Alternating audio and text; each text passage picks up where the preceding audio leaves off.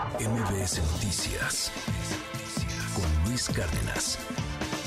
Ayer, usted lo recordará, más o menos hasta ahora estábamos platicando sobre estas olas de calor y sobre los golpes de calor, sobre el riesgo que tenemos inclusive de, de perder la vida en casos muy extremos por golpes de calor. Pero en el 5571-131337, va de nuevo 5571-131337, usted nos mandó muchísimos, pero muchísimos mensajes en torno a cómo cuidar del calor, de estas olas de calor, a las mascotas y también de cómo está afectando esto pues a otro tipo de, animales, por ejemplo el ganado. Se han reportado de menos hasta el momento 200 cabezas de ganado que mueren por estos golpes y olas de calor en toda la República Mexicana. Y, y, vamos a seguir hablando de estos temas, vamos a hablar de cambio climático, pero bueno, atendiendo a lo que usted nos ordenó, porque aquí el que manda es usted, pues el día de hoy vamos a platicar de los cuidados para el calor en el caso de las mascotas. Y le aprecio mucho a la doctora Rita Areli Quesada, médica veterinaria, zootecnista, directora de medicina veterinaria en la Unitec en Atizapán, que esté aquí con nosotros. Rita, bienvenida, ¿cómo estás? Muchas gracias, pues un placer estar con ustedes aquí compartiendo un poquito del conocimiento sobre esta cuestión de la ola de calor y cómo está impactando a nuestros animales.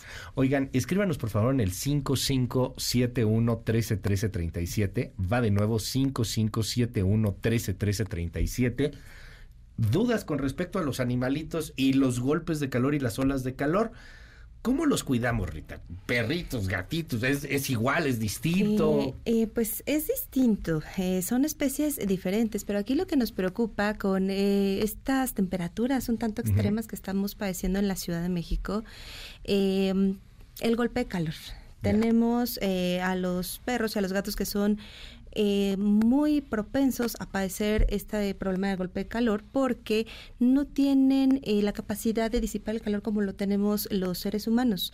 Eh, ellos no tienen esta capacidad de transpirar o de sudar. Entonces es un tanto complejo manejar fisiológicamente el calor para ellos. No pueden sudar, es cierto. No sudan. Entonces los caballos y los seres humanos pues tenemos esta capacidad para ayudarnos a refrescar, ¿no? A termorregular. ¿Los caballos sí sudan? Eh, sí, por ah, supuesto. Los caballos deportivos no, bueno, no sé si han tenido eh, oportunidad. perdón, perdón, es que ahorita, ¿es, cierto que sudan por la naricita los perros? Los perritos, o sea, que de ahí regulan un poco el calor o es un mito urbano? Ellos disipan realmente el calor mediante el jadeo y eh, en sus, claro, en sus cojinetes, sus huellitas, lo conocemos sus huellitas, por ahí también es un medio de disipar el calor. Mm, eh, sin embargo, eh, pues tenemos cuestiones donde los perritos pues están bajo el rayo del sol, quizás los tienen incluso en las azoteas, ¿no? o, de pronto los dejan en el auto y, y bajan, a hacer una compra o alguna diligencia y pues pobrecitos, ¿no? Los dejamos ahí dentro, ellos tienen este problema para, para manejar el calor, entonces empiezan a tener una serie de, de cambios eh, patológicos, por supuesto, donde pues tenemos eh, problemas en cuanto a su frecuencia cardíaca, pueden empezar a tambalear, pueden tener eh, incluso problemas a nivel nervioso.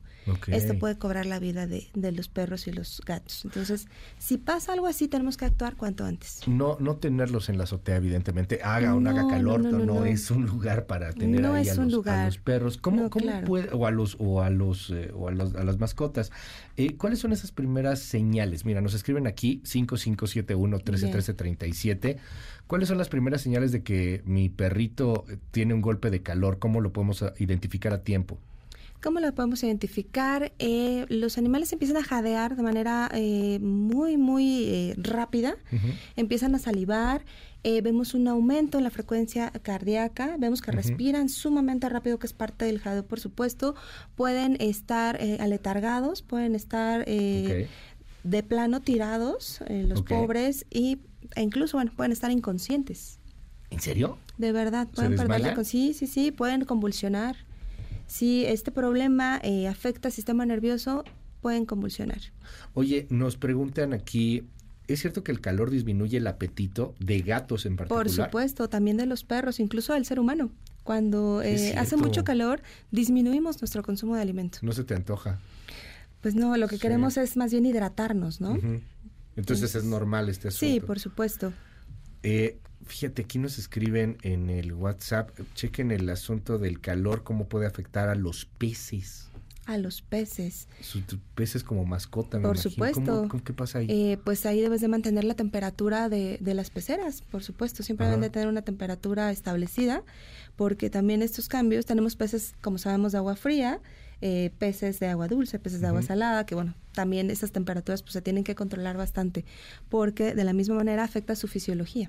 No, y, es cierto, porque cuando tienes una pecera, yo tuve una hace mucho tiempo, pues la tienes en un lugar donde se ve muy bonita, ¿no? Claro. Porque al final es muy de ornato. Por supuesto. Y muchas veces eso le pega cañón el sol y pues lo calienta y Deben ser ambientes controlados. Sí, terminas por hacer ahí a los peces, sí, ¿no? Este, incluso las peceritas tienen termómetros, cuentan con termómetros.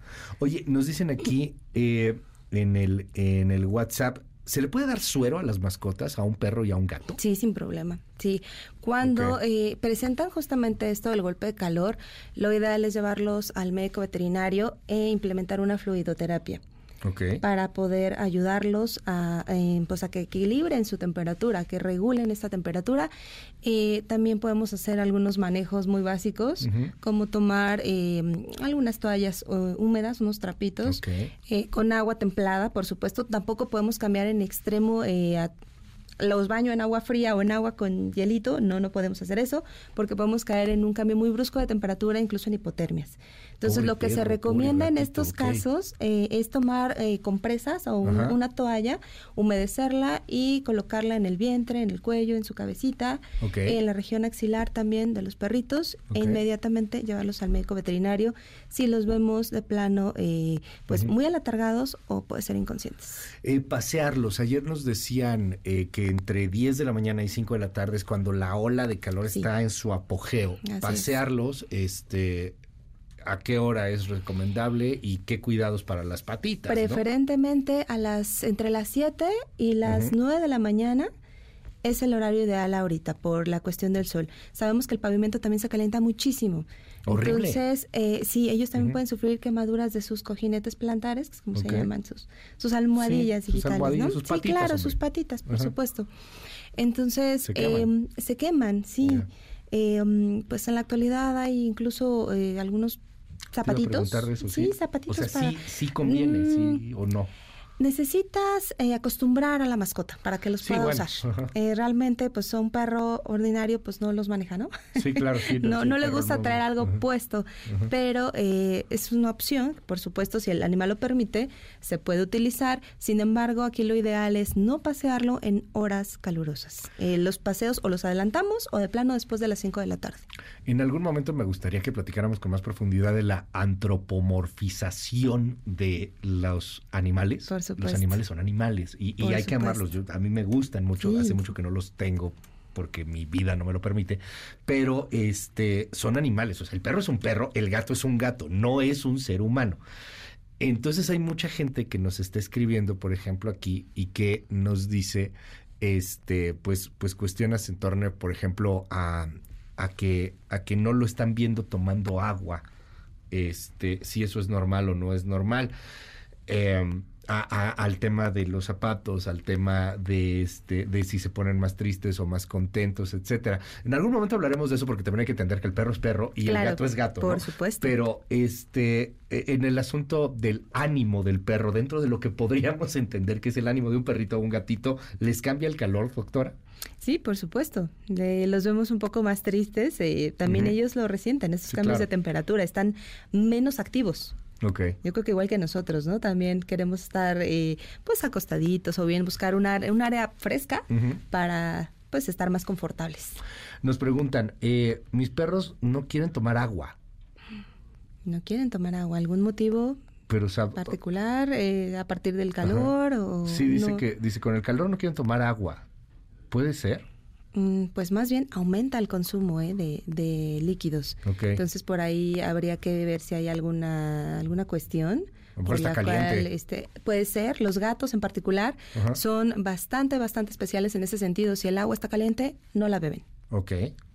¿Qué es mejor, cortar el pelo de los perros o dejarlos con el pelo largo en esta temporada? No, no, dejarlos con el pelo largo. ¿Por qué? Porque el pelaje es un mecanismo de, termorregulación, es un aislante que incluso le sirve tanto para el calor como para el frío. no es recomendable raparlos.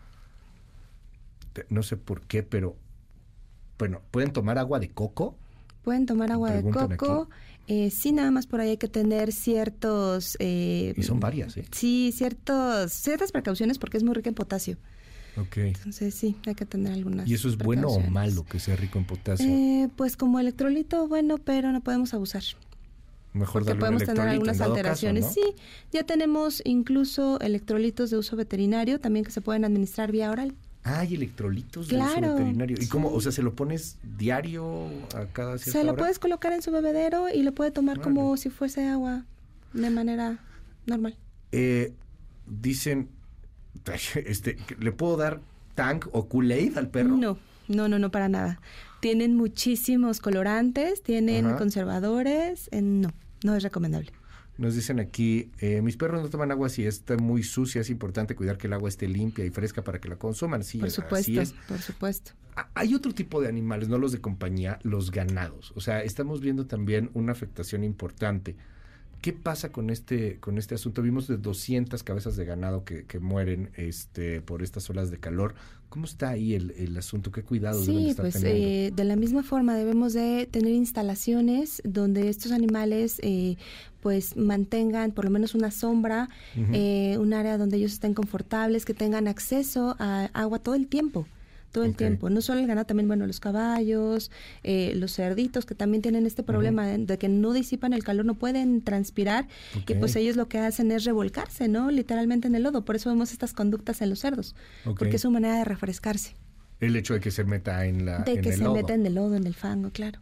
Oye, eh, ¿A qué afecta, o sea, en estas olas de calor, porque ya hemos visto que a veces hay estas sequías, estos golpes de calor, pero ¿a qué, a qué animales afecta más? ¿A los cerdos, a los caballos, a los eh, a las vacas, a los burros, a cuál? Pues en general a, los rumiantes. Yo creo que la, producción de, de, las vacas, eh, los borregos, las cabras, es la que se ve un poco más afectada en ese sentido.